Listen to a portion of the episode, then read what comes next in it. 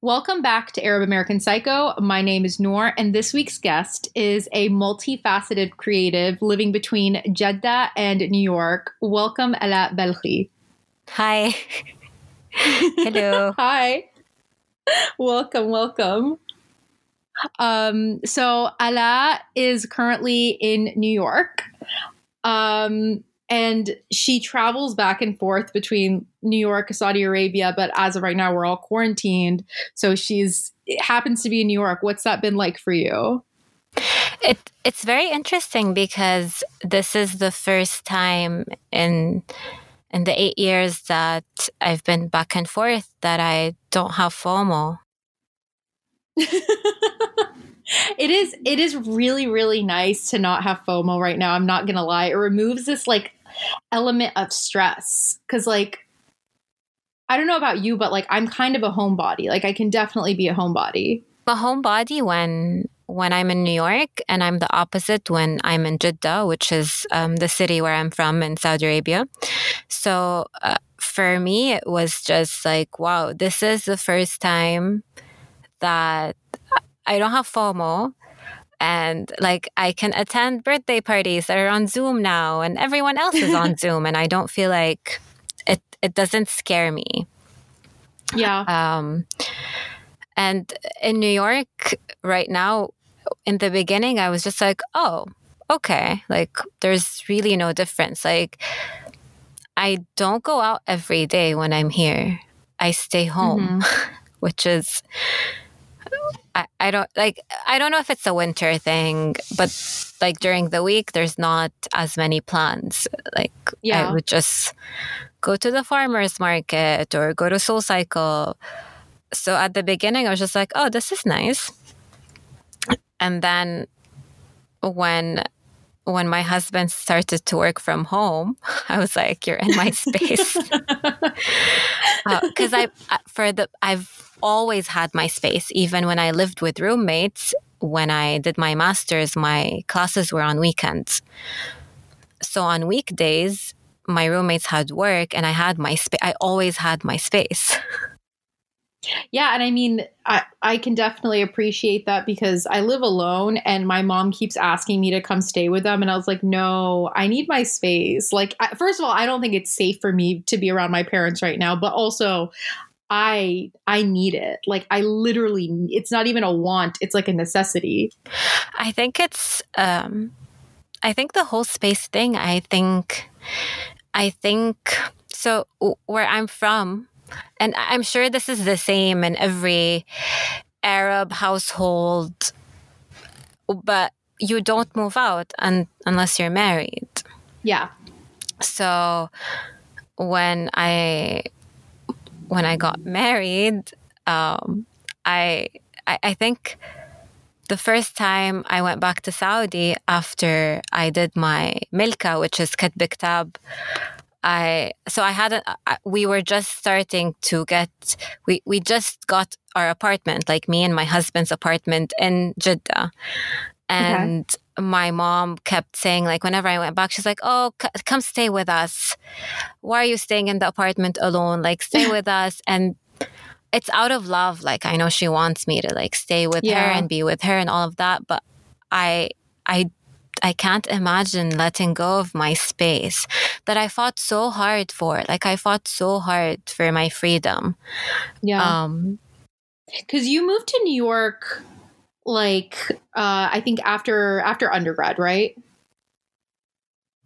I moved. Yes, so I I was so I was I was studying uh, graphic design mm-hmm. in in Jeddah. It was one of it was one of the only or the first graphic design schools in the whole kingdom. My my class was the sixth class to graduate out of this program in the whole kingdom. So it's wow. It's very it's so weird because now that I think about it, back then is so different. So much has changed in Saudi that it, it's so insane. It's like you're talking about things that are that is history. Yeah. Yeah. Um, so I, I was studying graphic design. I was working two jobs, which is which was very odd back then because none of my friends worked. It was Yeah. like you you just go to school, your parents pay your tuition. So I was paying my own tuition. I had two jobs and I was just like like this like I I need to be financially independent because back then you needed two things from your male guardian uh, permission and money so i always tell girls i always tell saudi girls if you start making your own money then half of the power goes away like so like Yeah. half of it goes away and and and that that's so it changes the whole dynamic of the relationship with It's liberating. It's so it's so different. It, it, it changes the conversation to can i go out? From from can i go out? to how about we go out? It's my treat. Mhm. and it changes it from can i have money because i want to travel for this thing? to just like oh uh, there's this exhibition um, i want to go to i'm getting my own ticket. Like it, it really changes the whole power structure which for me i i growing up i followed all the rules all the Mhm. rules but i l- always looked for the loophole of like because my dad was always like education is so important Mhm. okay that was the, the main thing and i'm like okay me getting a job while in college uh, adds to my education so i got Yeah. a job and then i got another job because it was just I, I always found an excuse and every time i traveled and like back then when i was in college it was dubai and beirut it was always for an exhibition and a conference an art thing and i always made it a point that oh this is for school you know this is important. It's educational. yeah and and i don't need money from you Yeah. um, but yeah so so i graduated from college and i went back to work like the the second the day after i graduated and i was doing the same thing and i was like but i have a degree now. Like i don't want to keep doing the same thing and this is crazy. And it was so weird for me and and this is 2011 i felt like it's so unfair for me not to be treated as equal as my brother who's 18 Yeah. How old were you at the time? i was 21 Yeah. i was a little So baby yeah Yeah.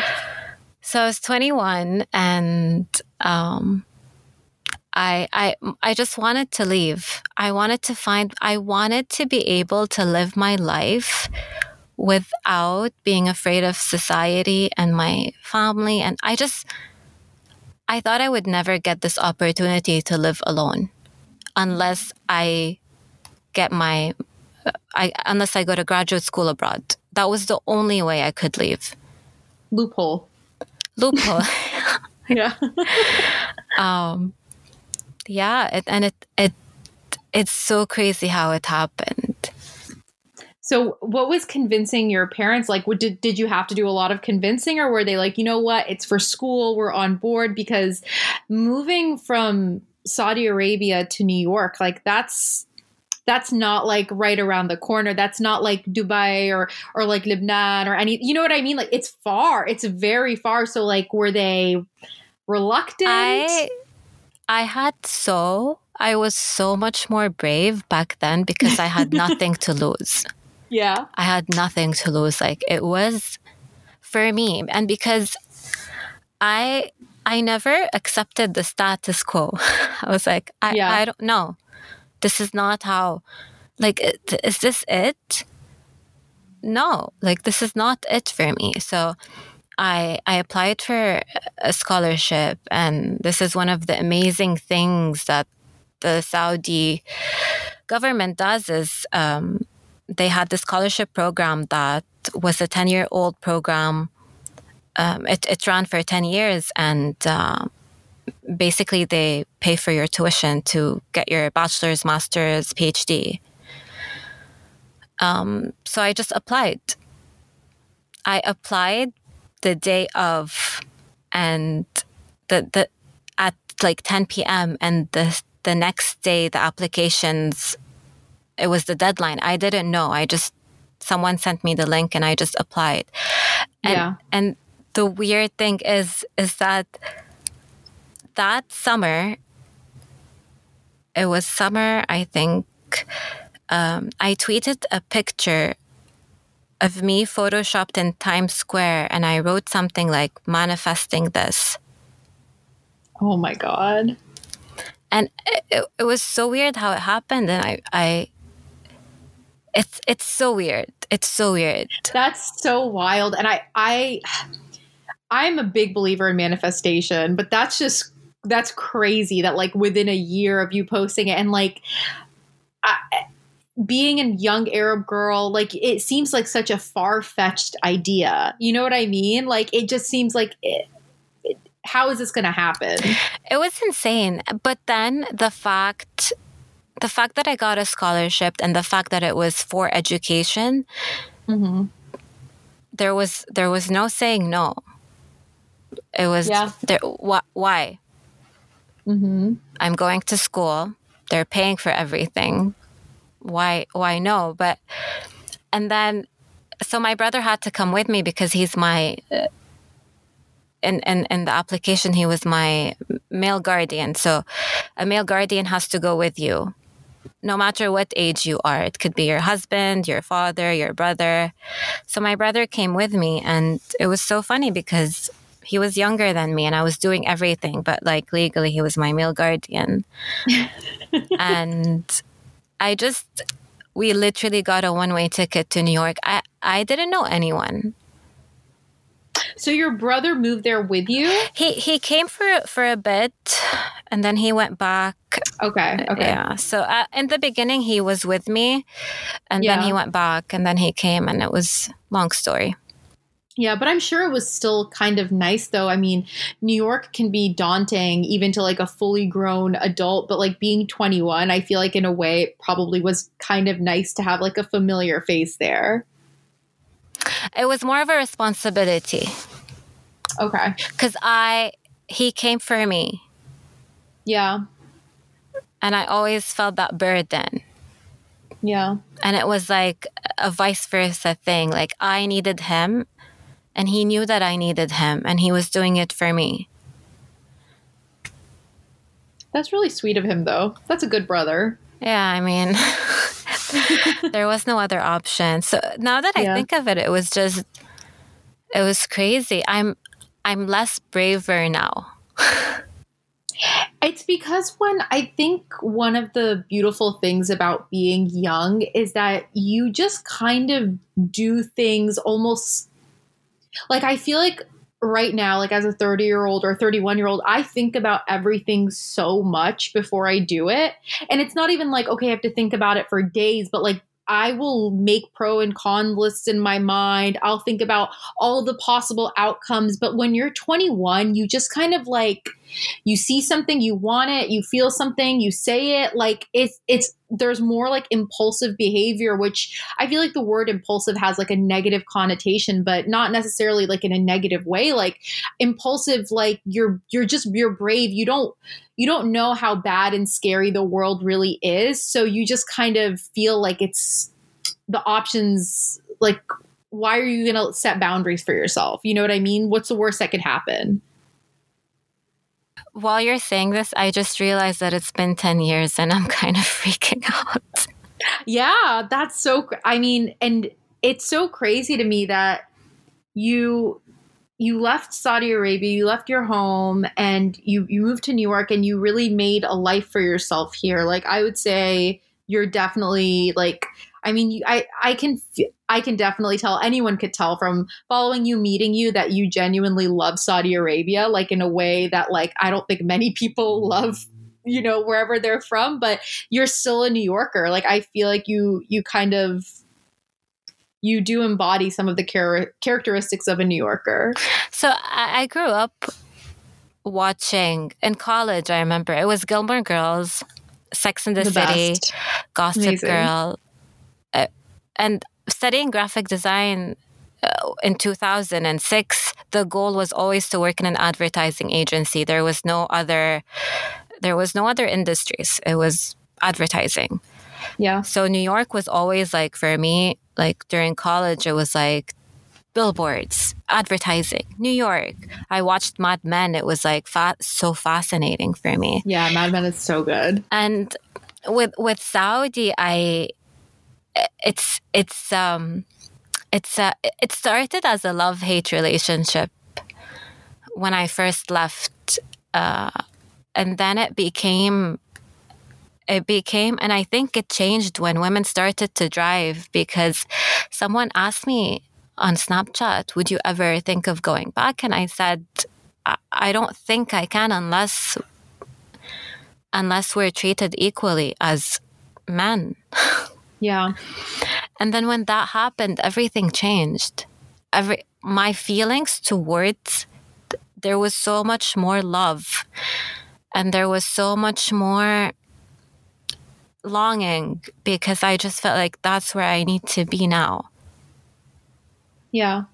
I still feel like this is where I need to be now.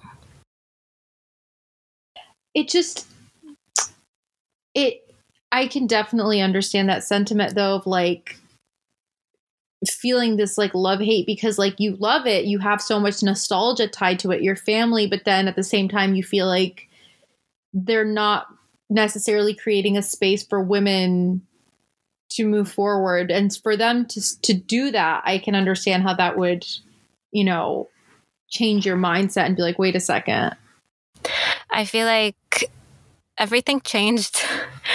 um, it's like I want to be part of it because Yeah. I was there when things were weren't working and it was so hard and starting a business and just being your, your own person. And then I left and then things started to change and I'm like, wait a minute, I want a piece of the cake now. Like yeah I want like I I need to be here. Like this is where I belong. So I go back and forth every 2 months. Which is so wild like you really do live in both places like you have a whole other home there that's beautifully decorated but like you literally you're just back and forth and it's it's is it hard just kind of continuously going back and forth it is hard. It's it's very hard. It's it's physically hard. It's emotionally hard. Um, it- you never feel like you belong. And and the thing is, is I'm I'm grateful because whenever, like my husband's from Yemen, and he went back once because his grandmother passed away, and um, he just happened to have uh, he just happened to go. He was like in the situation where he could go. Whenever Yeah. i talk about like you don't un- whenever i tell him like you don't understand how it feels like like i live in new york like no one speaks like me. Like like he has a different arabic accent than i do. And i'm just like you don't know how it feels like to be away and like to live in a place where like no one like it's not home. And he's like he looks at me and he's like He's like, Ala, like I've been to Yemen once. and I feel like a lot of people, like I'm I'm so grateful that I get to go back every two months. No one like no one does that. yeah And the fact that I can, I I can Yeah. go. A lot of countries you cannot go. And it's it's for me it's crazy because it, it's weird like privilege is something that I never understood until I left. until I came to America. Yeah, because you it's so the privilege that you you had there was so normalized and everyone kind of lived in this privilege bubble that it's it's really hard to even know that it's happening. Exactly. But like how, what was that kind of what was that experience like for you like recognizing that and realizing that like wait a second maybe I did live a more privileged life. When I came for graduate school and I the government was paying for my tuition, I had a stipend, I had a ticket back and forth uh, once a year. Amazing, amazing, um, That's a sweet deal. ama- amazing health insurance, like no copay. wow. the best health insurance ever. And that's when I realized, like, oh my God, I, people graduate with with uh, student debt, I won't Mhm. have that. Like, whoa, I'm priv like that is that privilege. But then you're just like, but wait, I didn't grow up with this freedom. Does that take away from that? Yeah. Is uh, is is life fair? because privilege is also in some ways like i think it can mean different things to different people just kind of depending on their situation. And i mean there's definitely times where i've had to take a step back and be like wait a second. I feel this way because of my privilege and that's why i feel this way. And i don't think that it necessarily means it takes away from the feelings. I think what's important is just to like acknowledge it Yeah. you know what I mean? Like, and be aware and like have self awareness. I think that's the key to not being basically like an asshole. Like, if you have privilege, fine. Like, you don't need to beat yourself up for it. But like, being self aware is what prevents you from being an asshole. So, like, you know, recognizing it is really kind of, you know, the first step. Yeah, and it's so tricky, especially nowadays. I'm I I'm so afraid. I'm so afraid of saying the wrong thing or offending someone or it's just so scary. And so I, I just don't don't say what's on my mind a lot of a lot of the times because I'm just is that like, like in the digital space or like in social settings? Um, I think digital space more because in social settings you're sitting with people. First of all, it's not documented, and you you can Yeah. you can it can be a conversation. Yeah. Um, it's so much more scary in a digital space. I mean, if there's anything that I learned is you could say all the right things and people are still they're if they want to be mad at you, they will find a reason to be mad at you. And I mean, even during this quarantine, I've had people quote unquote call me out for my privilege. And I, again, I fully recognize.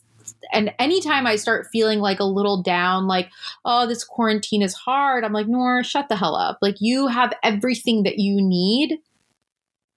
Yeah, You just have to sit in your house. That's what you need. You know what I mean? I think but like, yeah. Yeah, no, no, go ahead, go ahead. I think gratitude is important. So when you acknowledge it, you're grateful, and that is important. Yeah. and that's that's what's tricky about the digital space though is because I'll post something and be like, "Oh, I'm losing my mind" or something, but like internally I feel that gratitude. I just might not have posted about it. And so, yeah, and people will be so quick to, "Oh, you're losing your mind. Like what what are you losing your mind for?" And I'm like, I'm allowed to feel things, you know? Like, I think everyone's feelings are valid. So yeah. you cannot project based on your own experience. So, for example, if let's say during this quarantine, a celebrity is saying, My kids are bored, and people are like, How Yeah. can they be bored? They live in this house. It's valid that they're bored because yeah. it's different to what they're used to.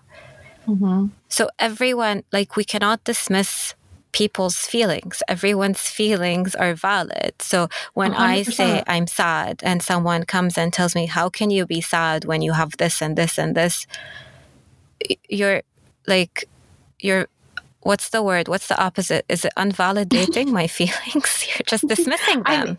yeah they're they're dismissing your feelings which i feel like that's also just like a, a sign of immaturity because i feel like anyone who's lived life and really experienced life and is like a worldly person will know that no amount of quote unquote things or, or or relationships or whatever equals happiness.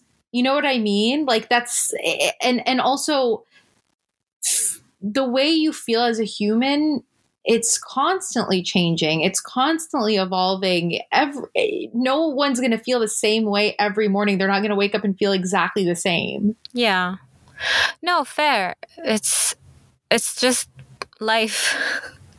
exactly and that's the thing. Life is hard for everyone. It's just subjective. You know what i mean? Everyone has different struggles. Some people have you know financial struggles. Some people have um struggles with their families and relationships and friendships and marriages. And and everyone has different struggles or their career isn't where they want it to be or a million other things. And and I, I i'm really glad that you brought this up because i think it's so important to not dismiss the feelings of other mm-hmm. just because you don't share those exact feelings yeah. because no two people we just i think being kinder and being more thoughtful with words is something that sounds so cliche but it really is something that i want to like drill yeah. into people's minds like I take think, a second. I think it's having. Know? I think it's having empathy. It's yeah. it's also, and I feel like kindness is people.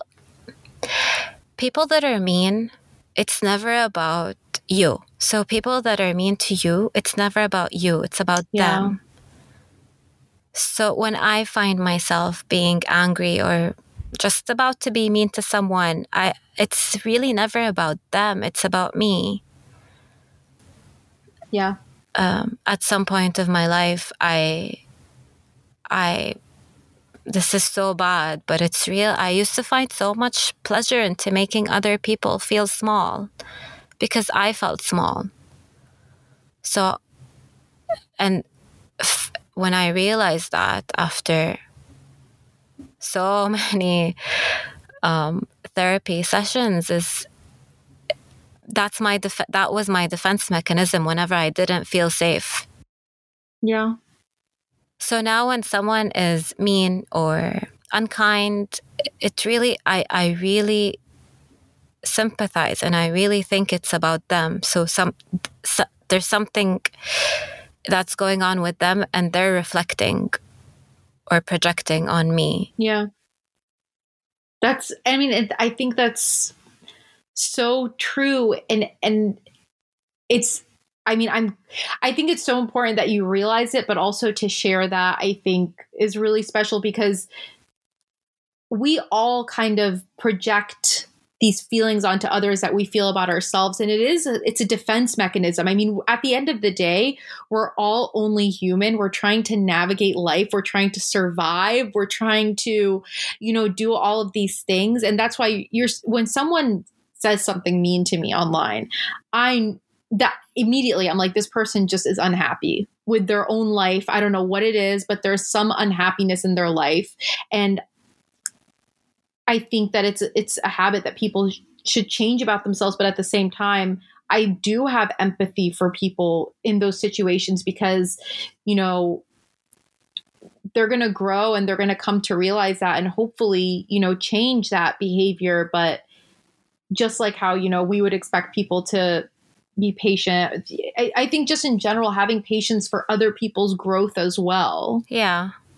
It takes so much work it, it it's really hard for you yeah. to get to that point where you're aware of of your behavior and it's scary it's so scary yeah it's it's really scary to be vulnerable just in general it's it takes so much courage me, yeah. to be vulnerable have you okay Br- do you know about brene brown yes I just watched her Netflix thing. It was just like so amazing because I just kept not nodding my head like yes, and then pausing and just being like wow.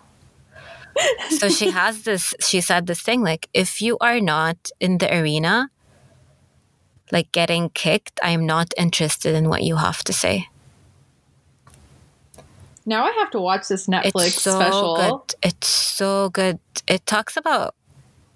Uh, courage and vulnerability and that they go hand in hand and it's just so it's just so it's so good it's so good I'm, i definitely i mean i've I basically watched everything that I need to watch, so I'm excited now because I'm like, great, something it's that so I could good. watch that I actually feel like is going to nourish my mind, um, which would be a big difference from what I've been watching lately, which is fine too, but not not been that nourishing for my brain. But eh, yeah, like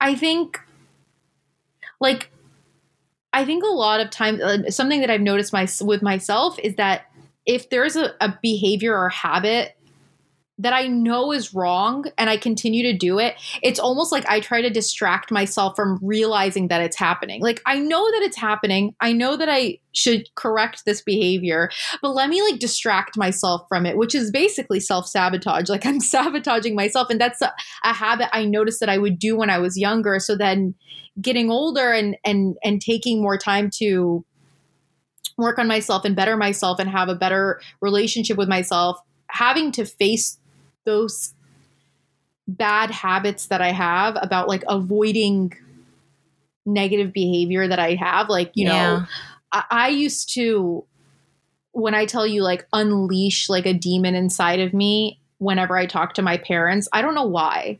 I don't know why. Like it's like everyone else talks to me. I'm sweet, I'm kind, I'm nice. For some reason, if my parents say one thing that agitates me, I would just lose it.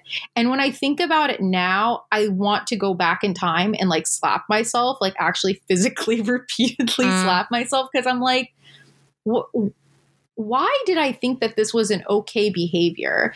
Is it because my parents weren't yelling back at me or stopping me? Because that actually makes it worse. Yeah. Because they're just so kind and so loving. And so they just, you know, my dad would always say, like, has to be a law. That's what he would say to me. Basically saying, God give me patience. Like, and I would just be like unleashing this demon within. And like, I think about it now and it's, it's such an embarrassing thing for me to have behaved that way. But what's more important is like, now recognizing that and realizing like I have to make up for it. Yeah. Like I have to I have to compensate for it and not like in a fake way in a, in a genuine way like I truly from the bottom of my heart now like every time I talk to my dad like I feel like I just need to like tell him he's the best all the time. It's true though, but like I feel this immense guilt that for years like I was like you know when you imagine like an asshole teenager, but I was like that until I was like 23.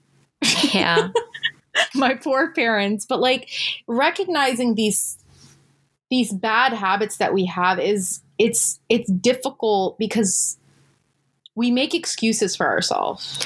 I think to understand where they come from. So yeah. I i found myself always i'm always in i was always in fight mode. I always wanted to fight because i was so used to that environment of of conflict. And so for me, that was normal.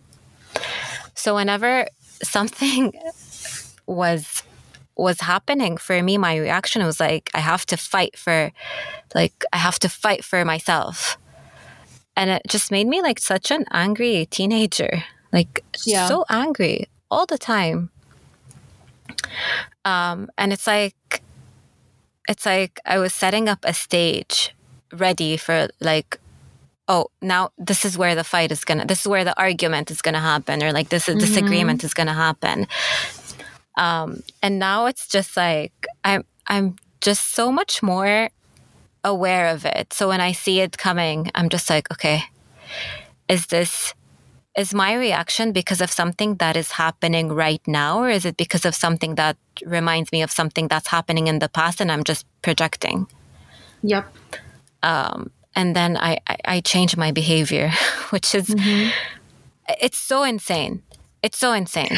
It's crazy. It, it, really, it really is. And like I, I'm telling you, I had no control over my temper for years. Like if I'm mad, I would get mad, and then literally, it was all I had to do. Well, I mean, not all I had to do. I mean, controlling your temper if you have a temper is hard, but like the thing that worked for me was taking three deep breaths, which sounds ridiculous, but literally in those three breaths, it gives you time to think about should I actually be mad right now? Yeah. Like, is there, you know what I mean? Like, and even if I am mad, let's say I am mad, is me, you know, attacking this person with words going to resolve anything? And I think that's another thing. It comes down to like, changing the your approach to things like instead of me being like I want to win the fight, it's more so I want to solve the problem. Yeah, no and I wanna, winning the fight. Yeah, yeah, yeah. It's like more so about like, is there a solution to this? Yeah. And if not, then then that that sucks. But but fighting and winning, like that's that's pointless. Yeah, no one no one is really going to win. Um, do you know Gabrielle Bernstein? I feel like that name sounds familiar. She Who- has- who's this person? She is. She's a. s- Mm, I don't know how to what to say. she has this book called Judgment Detox, and it's just She's a motivational speaker. I just googled her. Yeah. So, um, and, and this happens to me every time when I'm in a, a, a terrible situation. Usually, it's like with customer service when nothing is going right, and it's just like Mhm. it's like this person has no control. Like people, and and when people are mean, or when people are mean, or when they're rude, like I really like take a step back and think like maybe they're having a shitty day Yep. like they're here do they really want to be here like and something as small as saying thank you and asking how are you which back in saudi especially with with people that are working in service industries are not used to just Mhm. saying how are you makes a really big difference. And it's it's sometimes it really changes the outcome. You get what you want when you're nice and kind and people will go out of their way to fix things for you And also, it's like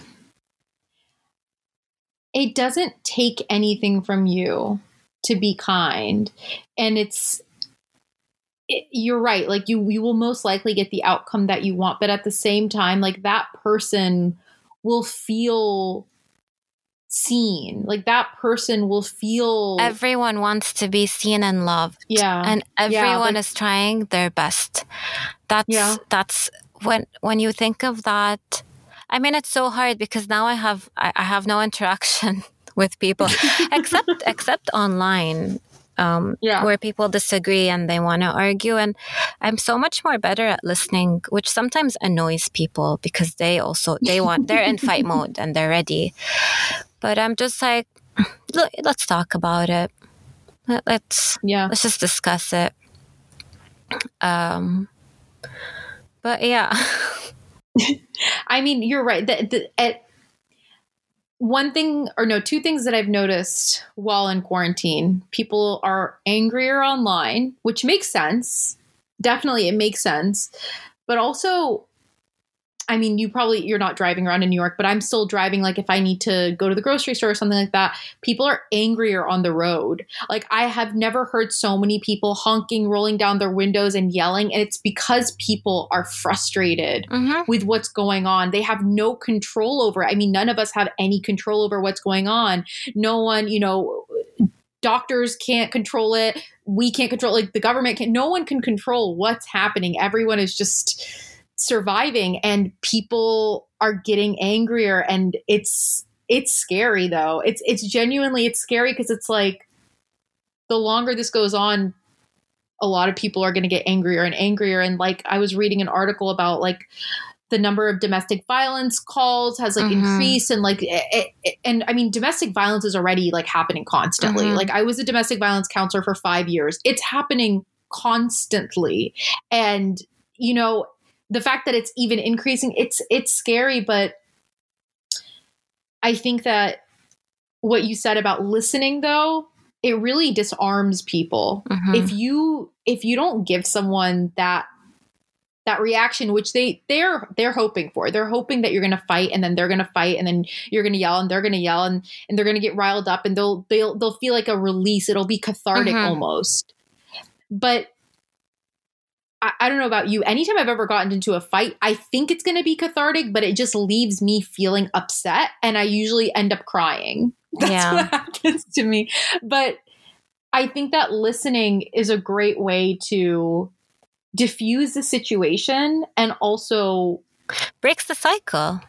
yeah, So- it really does break the cycle. So the next time someone is, and and it's honestly like this has happened to me so many times, where instead of telling the person like you know they're wrong or you know you're not listening, it's just like let's talk about it, um, and just really, really like like dissecting it and kind of like being not not in that passive aggressive way, but just kind of like like what is like what is the problem? And then Yeah. sometimes they just come back to me. It's like I'm so sorry. I like I reacted based on my own. Like I was I was not happy in my life, and I saw that your life seemed perfect. So I I I was upset and angry. And I was just like, Which, that, I mean, th- there it is. You know what I mean? especially with disagreements um, about things that people it's okay that we don't see eye to eye but Mm-hmm. i think we still don't we still don't have that. Where, where like growing up it was like you never questioned anything. In school you never questioned anything. And and at home like this is the way it was. Like you never question anything. So when someone sees someone and i feel like social media has opened up the saudi public because for the first time there was a public space. There was no public spaces there were no museums there were no parks there were no cinemas and when twitter happened it was just like a public space that people can voice their opinions and people people realize that oh some people have different opinions because in saudi you you're in the, this is pre-social media you're in the same Mhm. circle the same circle of like who who people that think alike are in the same like they're together you never meet someone that that has different points of views than you because where would you meet them That's crazy. um so so That's wild. so growing up so in saudi a lot of women cover their faces or they wear niqab and growing up in my circle in my family and my friends i never knew anyone personally that wore niqab. I never Mm. it wasn't none of our family did. None of our like no one. And i never understood i never knew i never knew that. I never knew knew someone that wore niqab. And it, for me it was so crazy. And when after social media i i became friends with these amazing girls from like a different city and i've been friends with them now for like i think 10 years Wow. and when i first met them like i literally never saw them and and and then i found out that they were in niqab, but that was never in the conversation Mhm. and it was just like i like how how are we like i never had friends that were in the so, Yeah. so social media kind of like broke that circle of like people can have different points of views now and we need to accept other people's points of views because no like it, they exist yeah. um and it's like small little things it's like are saudi women can saudi women live alone without being married in saudi like and people would be so against that like would you marry a girl that used to talk to boys you know like there's so many Yeah. like, wild wild things and Yeah. and it's it's just like it's it's weird and it's funny so so yesterday i posted something about domestic domestic violence and and i was just like thinking about them because again i'm like i'm here in my house i'm safe and and thinking about all the girls that that was their outlet to just like go out or just not be home and now they're home and this this woman um, was like, you can't say that. Now girls are going to listen to you and they're going to think like everything is abuse. Like, oh, my parents didn't let me go out. This is abuse. And I just felt like this is like a different point of view. And I can't change people's minds and I can't control people. And that's something that I know, like, I can't do, but it's, I, I like, I really like sometimes there's no point because it's it's so different like our points of views. She she basically said that if it's in in the context of like if it's um uh, if it's like if your kid did something wrong and you're raising them like you can you can hit him hit them or and i'm just like so against that and for some for, Mhm. for like a second i questioned myself i'm like am am I against that because I've been in the states for for like eight years? Like, is and then I asked Assam, and I'm like, Assam, is like, is this wrong? Like, is this okay? And he's like, of course it's not okay. Like, no one, like beating your like like you can't like beating your kid is wrong no matter what yeah. they do it's it's wrong and people always make like excuses like oh so they end up being like good people like they need to know what's wrong and it, it could have been worse mm-hmm. like it could have been worse like like verbal abuse like it could have been physical abuse oh physical mm-hmm. abuse it could mm-hmm. have been sexual abuse and oh mm-hmm. sexual abuse he could have killed them Yep. And you're just like abuse is abuse. Like yeah. don't like no, like no. Childhood trauma is childhood trauma and it's something that is and and that that child will grow up and and be figuring out how to live a, a their life with this trauma that's with them forever. And then it's just like like these things that are just uh, it's how I don't know. It's just so heavy. It's it's just so heavy that people take it lightly, and they're like, "Oh, they'll get over it," or "Oh, we're raising them," or or they're they're gonna be better people, and, and you're like, "No, you can't do that." And they're like, "Oh, you're you're the generation that's gonna tell us like what's what to do," and they're just so.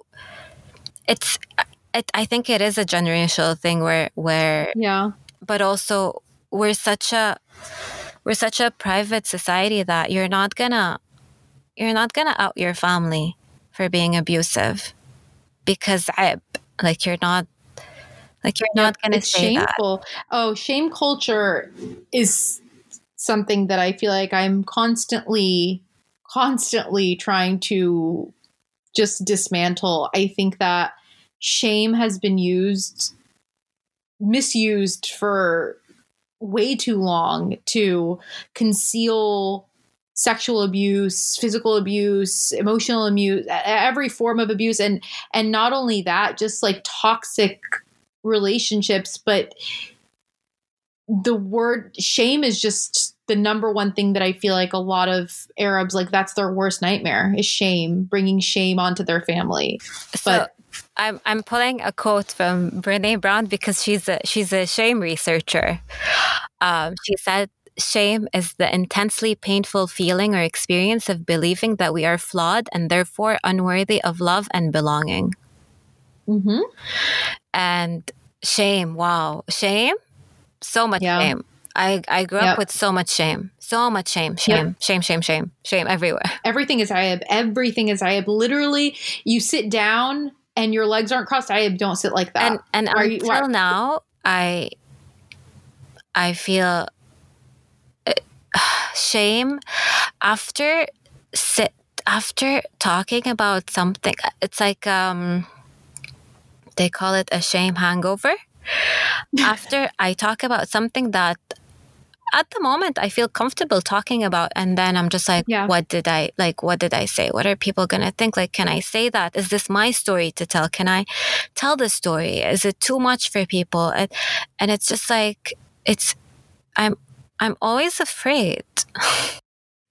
And it's it's almost like because you're right I think it I think that it definitely is a generational thing. And I think that because I've tried to have these conversations with my mom because till this day she'll tell me like don't do this like she'll have people call her and be like your daughter curses on on the internet.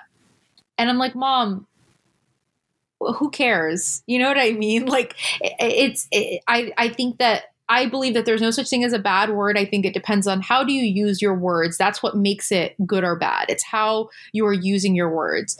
And my mom's like, yeah, but it's it's still a taib. And I, I really tried to like dissect it and understand her, but it's like this deep rooted thing that's instilled into people's minds that like you have to portray this perfect image of yourself to society constantly but i think that my generation you, you and i we realize that that's unrealistic and also exhausting also if someone is if you are the shamer, then shame on you for shaming. Yeah. Um, Like, I, I think we don't it- have any tolerance for that. So if No, not at all. and starting with body shaming or sexual shaming, like it's it you can't doesn't no doesn't work. Can't we can't do it Yeah. anymore. People will call people out. Like you can't. I've I've got shamed for the color of my ankles. What? Wallahi, I, it, it was a close up of like me and heels. It, it was it was shame and, and racism. Um, it was so bad. The comment was so bad. It was like, look at your look at your. Is it is it the ankle? Yeah. Look at your ankle. It's um. It's it's dark. It's like your, and then she said a, a racial word, Yeah. and I'm like, what the fuck? Yeah. like What? wh- where what what world do you think that we live in where this is an acceptable thing to say? I, w- I, I like I was shamed like my fingers, like how they look, like, and I'm just like, what is is this still happening? But I I realized that when it comes to shame and when it comes to because everyone everyone judges no matter Yeah. like who you are what you do everyone judges but Yeah. you don't act on it or or Exactly. you you catch yourself judging but then when you judge someone it's because it's something that is bothering you or something that you want or something. So y- your your defense mechanism is to judge and and then you're like huh you know? Because you're self-conscious about it. Yeah.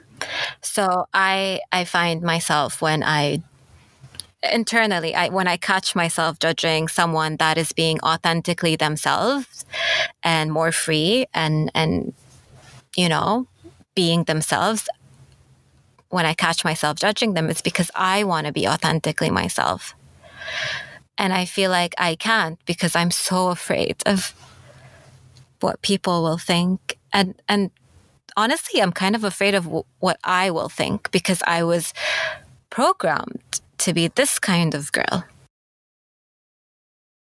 You don't understand how hard that just hit when you said I'm afraid of what I would think because that is something that for years really stood in my way. It's it was it was not even so much what are other people are going to what are they to think it's what am I going to think of myself now?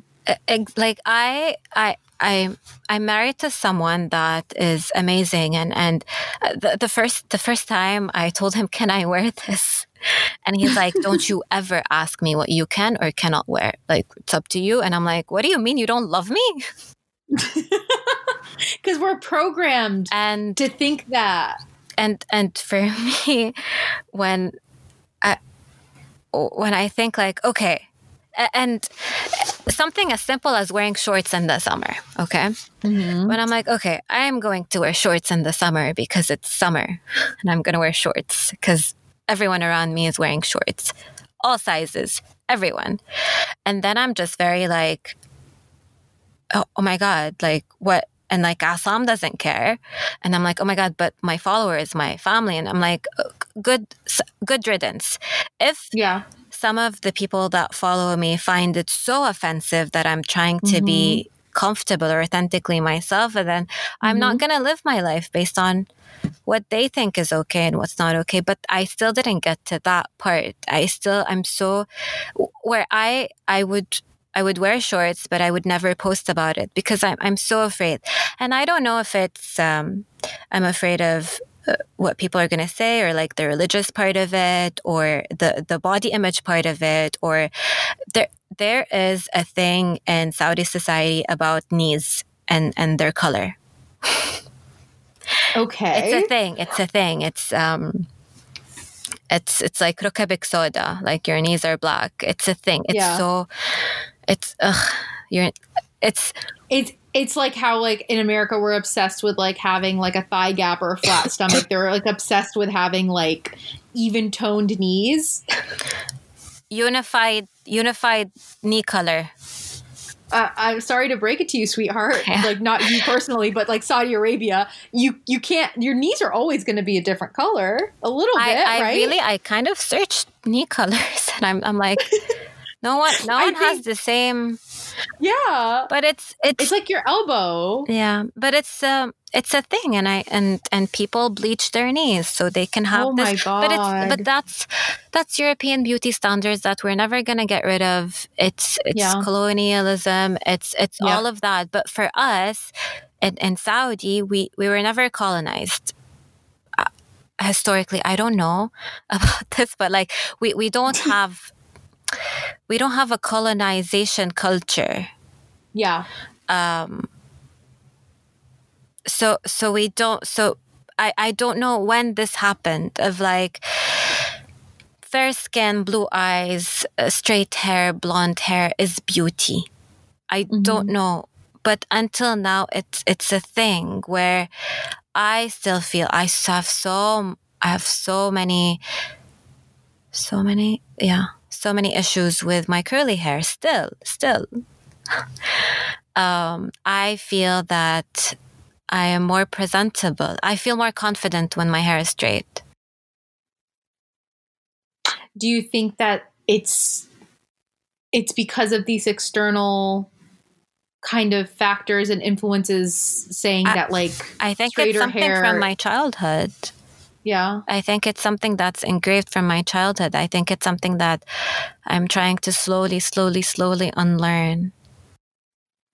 And that's the thing. It's like unlearning these things that are drilled into our minds is difficult, but I think like everything, just acknowledging it and being aware of it, that's that's how you heal. That's how you that's how you move forward. And it's it's like anything, like it's not gonna happen overnight. These things take time, they take years and I think just as women in general, there's so many beauty standards that are shoved down our throat, like, you know, be skinny and and and and have no body, but then also like make sure that you're curvy, make sure that you, you gotta still you know what I mean? Like it's it's all of these contradictory things and like make sure your hair is straight and blonde and shiny and like but also like you want your hair to have some volume, make sure it's curly. Like it's Yeah. it's you remember that video that came out with Miranda from Sex and the City? I don't know what her real name is.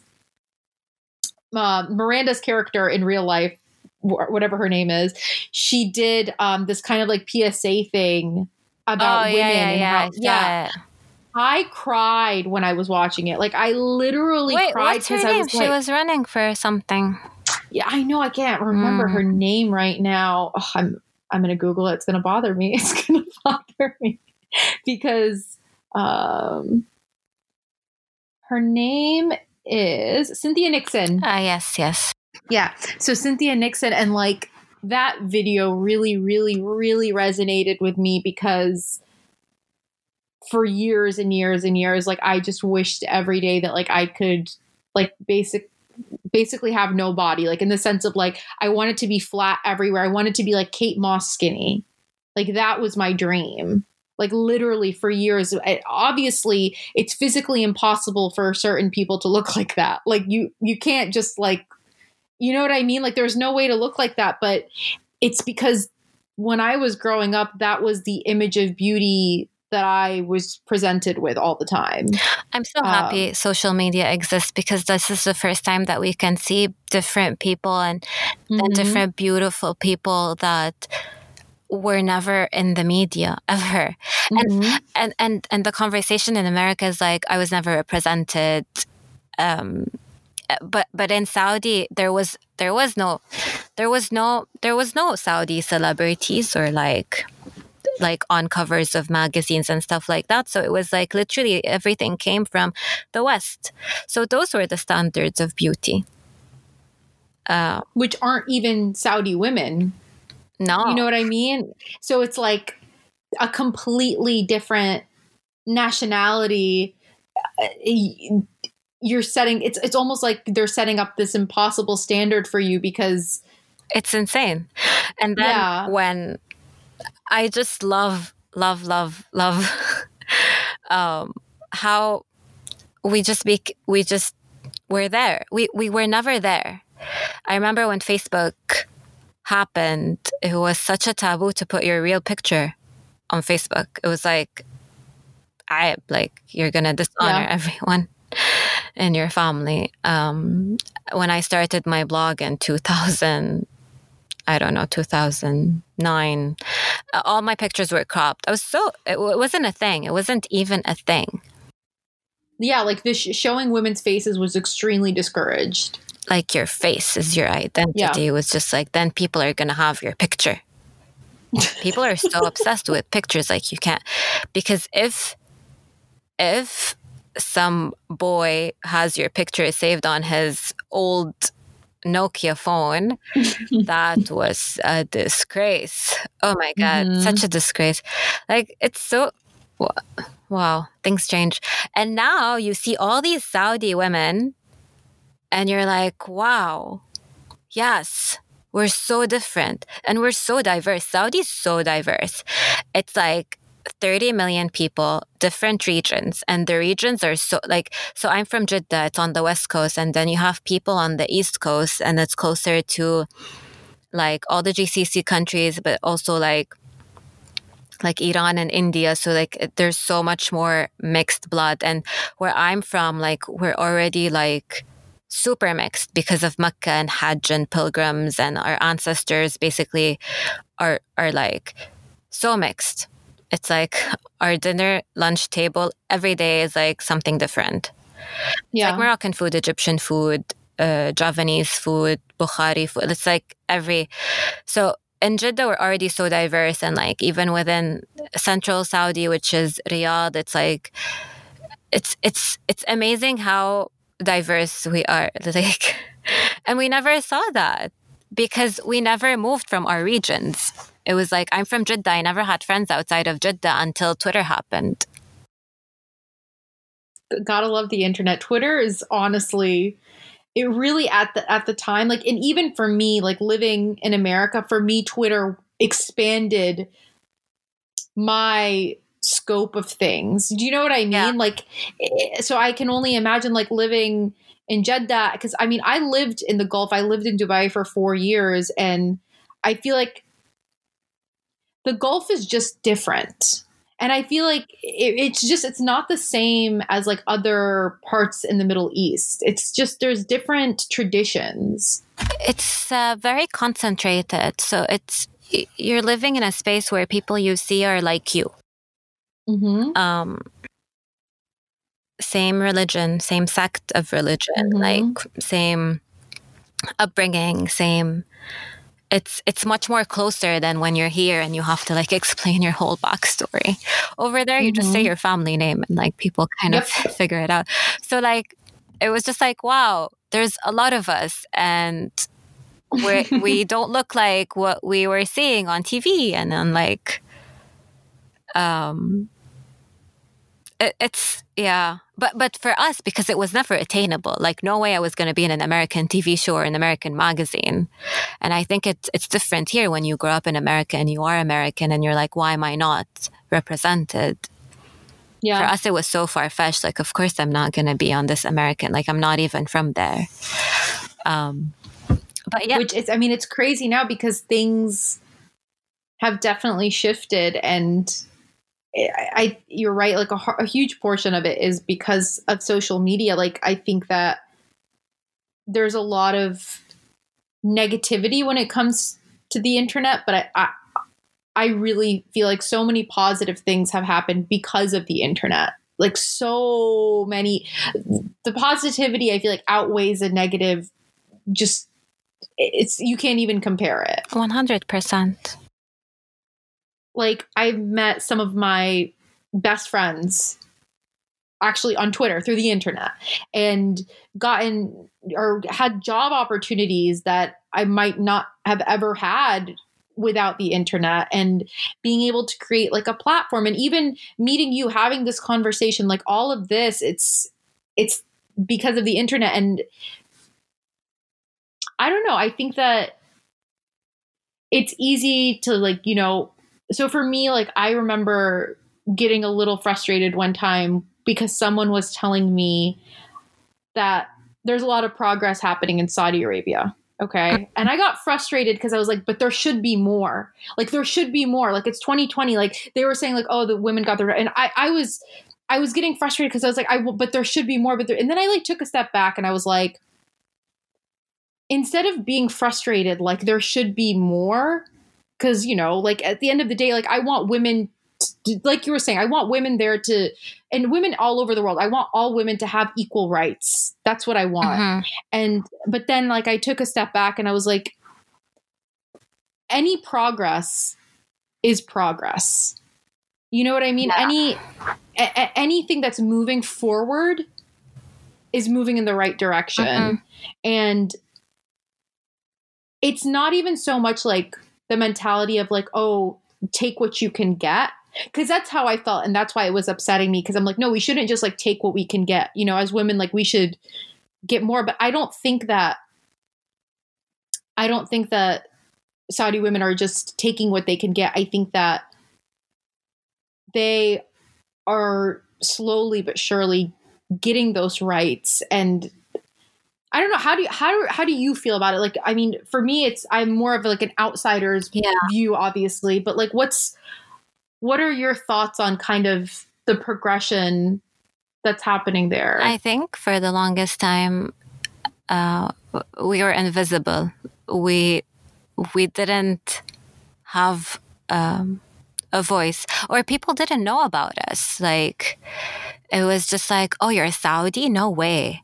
How are you Saudi? You don't look Saudi." and it was like what what is what is what is Saudi supposed to look like what like what is your and it's because we lived in a very private society and we were just not out there and all of a sudden like mm-hmm. we're we're there and um things have changed oh my god and it was it's it's magic it's it's like the energy is different when you go yeah. there now. And I feel like there had to be a turning point. Um, and it's either like when when things happen it's either you're like amazing yes good step or you're just like angry but like no like we need this and this and this yeah. and and it, it, was it was crazy because it started with the driving mm-hmm. which wow. T- like, it, it, yeah, I remember everything. It, it's so surreal because now it's so normal. But like back then, it was like this thing that we, it, it was, it, it was just like, no way. Like at some point, a few years before, we knew it was going to happen. We, we knew it was going to happen because it's progress. Like, yeah. Um, but it was just like maybe not in our lifetime, you know, maybe. Yeah.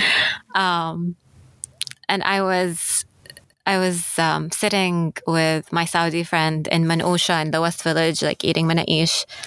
Oh my God, father-in-law send, my father-in-law sends me congratulations the license. I'm like, what? what is this? And then he sent like a link on Twitter, and like I I trust Twitter because like I get my news from Twitter. Yeah. Um, because I see like what's happening and what's, and I'm like, oh my God. And I'm like, no, no, no, no, no, no. And I'm just like, what? And so like me and her are walking and I'm just like, what? And she's like, what? And I'm like, oh my God, what? it's like, I call Aslam, I'm crying. And I'm like, and I'm like, what? And he's like, what? And I'm like, and I'm like, Aslam, like our future daughter will never go through what I've been through. I just got chills. I mean, it's and and and because it's just like thinking about it and thinking about i'm i'm so happy that no other like no other saudi girl will go through what we've been through pre pre uber where we literally felt like we had to depend on this man driver to mm-hmm. take us from point A to point B. And we had to make sure that we had a ride back home and it needed to be someone like literally no one will ever go through that. And I've been through that and it was, it was the worst. It was the worst because you always, you always felt unsafe. Like I've, it was, it was the worst. And so many times, like when our driver like left the keys and like quit. Like my mom used to like take us and we just go to the street and it's not a walking city. Like we used to go to the main Mhm. road and she used to get a, a cab for us and and taking there was so much stigma in, in, in like taking a cab in Saudi because everyone had a driver. Yeah. So it's just like it yeah, it was just like I was so happy. I was so happy. It's a win. It's a win. It That's the thing. like- Like it was a huge win. and then it was it was like we don't even need to drive. Like a lot of people were just like so against it because it's like it's like if if you if if you want something and you're not eh, eh, if you want something and it's not given to you so you say like oh I don't even want it Mhm. And like when the driving thing happened, like a lot of people were like, "Oh, like you." I got some comments of like, "Oh, you live in you live in America. Like, why would you care?" And I'm like, "What?" Like, at least for me, the fact that my mom and my sister Yeah. and like it was. It, I recorded a video that day for like my future kids or like the future. I was just like, I literally Yeah. opened my camera and I was like, today, like this happened, sobbing because I, uh, it was, it was insane. It was just like, literally like goosebumps. It was just like so, it was, yeah, it was like history. Like, It, I mean, it really is. It really. I, I remember my mom being just shocked. it's pre and Like- post. it's pre driving, post driving. It's a different world. And that's what that's my question for you because you know you're you're back and forth. Do you do you feel like the the progress, the history that was made, letting women being able to drive Every and time I go, something is different. And um, what was it? This last time I went? Uh, ah, first time, um, women were like passport control.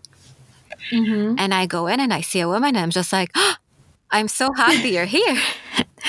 Obviously, like she's doing her job. Like it was like end of her shift, and she's like, yeah, and I'm like, so, and so there was just like it was it was another section because we have another section for like security, like a women only security, which all was always there, but this was passport control, and um, and then recently I it was from Jeddah to Riyadh, and Riyadh has always in has always been more traditional or more conservative.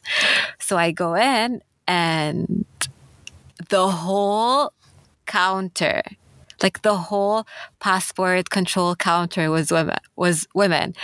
And I'm there and Asam is with me, my husband, and and I stand there and I'm like so one of the women, she's like, What's wrong? And I'm like, they're all women. She's like, You scared me.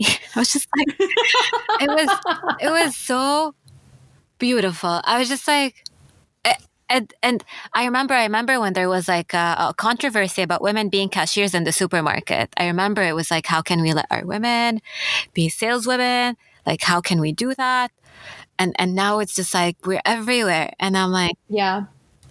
And I just like every time I go, something different happens, and I notice it, and and I, I'm I'm so thankful and grateful that I get to go back and forth a lot and see the progress and see because I and see the changes and and like when they like the whole because I feel like I'm from I'm from like another world when I go because we used to have um, gender segregated sections in restaurants. Mm-hmm. And this one time I, I go into this place and I'm like, where's the family section? They're like, there is no family section. I literally, I'm just like, what do you mean? And I'm just like, I'm poking my head and I'm like, uh, what, what, what, what, what do I do? like, where do I go? And it's just like, so there, so they, so there wasn't like any type of gender segregation happening. They canceled it. oh my god. Okay, so for for those of you who maybe don't know what this is, so like let's say you go into like a McDonald's or any restaurant. So there's two sections. There's, there's a single yeah. section for just men, and yeah. there's a family section for men with their families. So women and men that have families. Yeah. And it was so normal. It was so comfortable. Like it was it was not a big deal. It was yeah. It was it was amazing. Uh, sometimes and not sometimes because when we were in high school like we wanted to see the boys and the boys are in another section. so um but yeah, being a teenager in Saudi now that I think of it like it was wild. It was amazing. I feel like like uh, now I'm comfortable talking about stories about me being in high school and college, but uh, because it's so far away. And Yep. it's like, oh, and I was young, I did this, and it's Yep. it's It feels like a different it's, person. it's so fun and it's so crazy. I um, last time I was in Saudi, I went to this music festival, MDL based. oh, I heard. Okay, that I literally was like, this is this is crazy to me. Like my, I mean, I've been to Saudi Arabia before. I with my dad for like Umrah and stuff like that. But like, even in those experiences, like we did go around because my dad had friends and stuff. But like the thought of there being a music festival in Saudi Arabia, I was like, what? Like It was- wh- where? yeah. How? It How? It was it was wild. it was and, and not wild the fact because like I don't listen to house music. Yeah. I never Same. even knew what house music. I was like, is this techno? Like, no, this is house. I'm like, okay, yay. So I get there and I like transcending into another world of like I'm I'm happy and I'm proud and I'm just like, wow. And I'm just like I'm sad for teenage me, but I'm happy that this is happening for teenage whoever. Like Yeah. and um i'm i'm i'm uh, no words. So so i'm there and there there there was different sets and one set was called saudi set. So it was all saudi djs i don't know what they're That's so cool. and um, so I go there, and my sister was at the festival, and like I, when I moved out, like that was the, like I'm the first one that moved out of home, so I I haven't like I've been away from my sister, like I haven't been living with her for the past eight years, and we barely see each other. We have different groups of friends, and so my sister is at this concert, um, at this like set. My friend, this Saudi DJ, he's playing um, he's playing a set. And this is the same friend that I've known for 13 years. And this is the same friend that I went to the, my first party, underground party in Jeddah with. And, and for, it's so weird because I'm there uh, on the dance floor, which is like, it's, it's okay. Like, Yeah, this is yeah. an okay space. This is like, this is legal. yeah. um, I'm there. My sister's there. My friends, my guy friends from 13 years ago that I never acknowledged 13 years ago because they were guys Yeah. were there. And he's, my friend is playing the set. And I'm just like, what? What? What? I, and, and I'm jumping and I want, I want him to see me. And, and like he saw me and I'm just like, and like, h- what? How? It's surreal. It's so surreal. And it's just like, I, my 15, was I 15? My 16, 17 year old self would have been like, no, no, come on. no way. way. Yeah. And um, so, so I, Assam was coming. So the whole thing was three days, and Assam was coming to Jeddah, not Riyadh. The festival was in Riyadh, which is like a different city.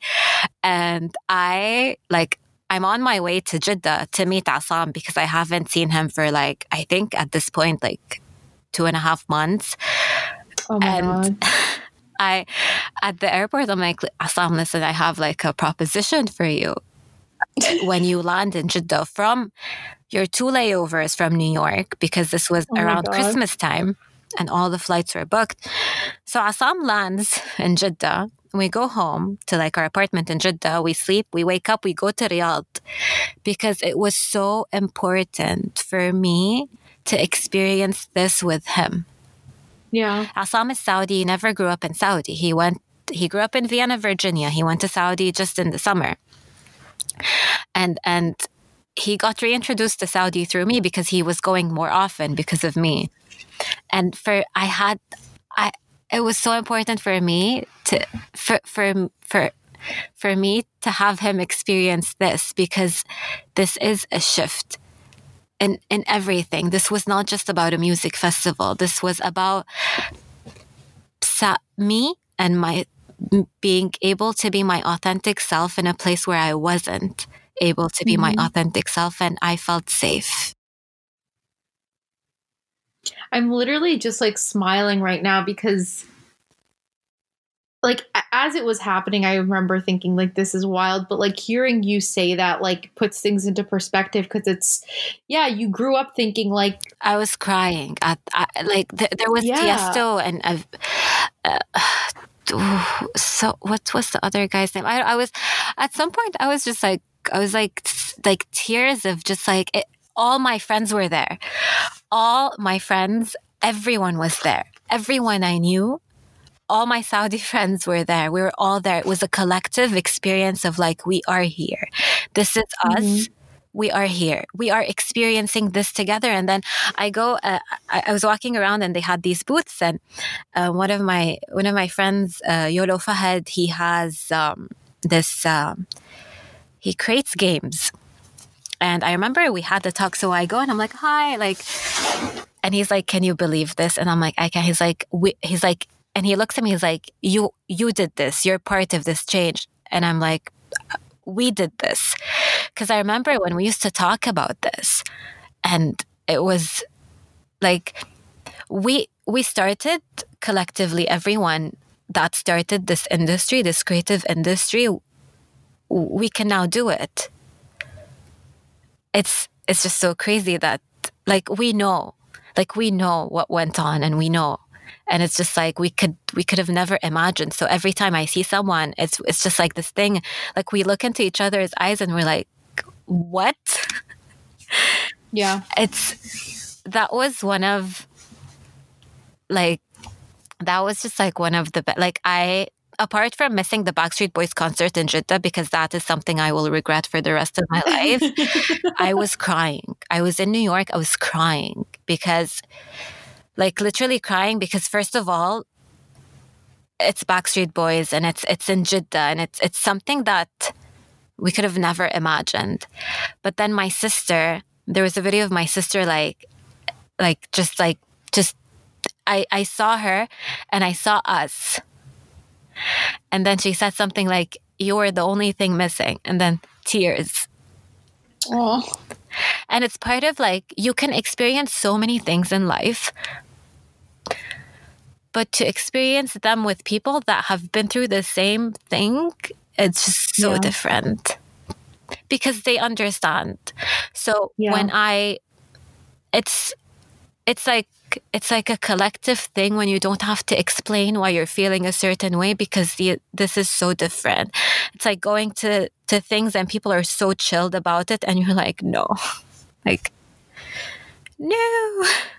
You're like, it's a big deal, and like, and yeah, like not having to explain your feelings and just being able to experience it with people that you love and care about is it just makes that experience that much more beautiful and amazing and special. And i mean these are memories that you'll never forget. You know what i mean? Like these are these are the memories that like you are going to think on and they're going to warm your heart. They're going to make you choke up a little bit. Like these are it's those types of memories. Like they're they're defining moments i think. They are. They're defining moments in in history and society and and it's it's um all the conversations i have with my friends when we talk about what was and what is we're kind of like we're talking about it's like we're talking about something that took 20 years to change and it was like 4 years yeah it's crazy. It's honestly, it's it's really crazy, and I don't know. I I'm I'm I think that all over the world, there's always progress to be made when it comes to women. You know what I mean? Like, no matter where you're from. Yeah. But when it comes to Arab countries, it really obviously holds like a special place when I see them moving in the right direction and these types of things happening. It it's really special and i think that i don't know i i'm i'm i'm hopeful and i'm and i'm feeling after especially after talking to you that things will just continue to progress i think no one ever thought that Saudi women could drive. Yeah. It's just so insane. It's it's I'm telling you, my mom was shocked. My mom was literally, she was like, "No, you're." I remember I called my mom and she was like, "No, no, no, there's no way." And I was like, "Mom, wallahi, I swear." She's like, "No, it's probably like one of these fake news things." I'm like, "No, mom, it's real." And then she was like, "Wait, really?" And she she couldn't believe it. yeah. until now. Like whenever, like one of my girlfriends like is driving, and I'm like, what what. Yeah. I get so excited. I still maybe because I'm I'm not there and I don't see it, but I I I still didn't drive until now. I don't have a license. I don't know why. I don't know why. I really don't Get know. your license. I really Go don't. I really don't know drive why. around Jeddah. I like. I think it's kind of like I'm. For for me, it, it would be so different. I I don't know what I would do. It would be. ins- I would just like drive around. do you should do it. I mean, one of my favorite things to do, I've been doing it throughout quarantine, is just getting in a car and driving and listening to music very loudly. I think it would really change my life over there because I think you should do it. I want you to do it. I just like I, I need to do it. That's that's one of I think I don't know this year bucket list. Yeah. I- it's either I'm so afraid or there's just like I can't in my head. I'm just like this is not. I still can't believe it. I don't know. hmm I don't know. And it's it's also like to be fair, you you live in New York. It's not like a necessity for you. You know what I mean? Like it's never been uh, a necessary thing uh, for you to know how to do. But I think that from everything that we've talked about and everything you've said, I think if for you to drive in Saudi Arabia would really just make everything kind of come Wow. full circle. I think yes. I think You that's the, that's the one thing that's uh, like me driving, and and I I really ha- I really for me I was just like oh when when women first start driving I'm gonna drive I'm gonna be one of the first I'm like you know what I I can't I, like I'm gonna give other people space like I don't Yeah. I don't need to drive like I don't need to um, I don't know Well, hopefully when this when this crazy crazy world calms down, you'll be able to return to Jeddah and and drive around and blast some Oh house music. Your newfound love for house music. so insane like I love that you're like, what's house music? Is it techno? Like what? I had no idea and then some of the songs I'm like I know this I know it yeah. I've I've heard of this. I'm hip with the kids. I've heard of this before, but honestly, Ella, this has been such a beautiful conversation. Thank you so much for having me. Of course, like this has been such a pleasure. I've loved everything about this. I'm so excited for people to hear it. Um, if people want to follow you online, where can they follow you? Where where can they find out more about you? Um, uh, so my Instagram is at Ala A L A A. That's I'm yeah. That's that. I mean, honestly, and I will say, great. The fact that that's your handle now, I love it for you so much. Just Alaa. Um, and then, as always, you can follow the podcast on Instagram at Arab American Psycho, where there will be a lovely picture of Alaa's pretty face. Um, and you can follow me on Instagram at Nor E, and I will talk to you guys next week.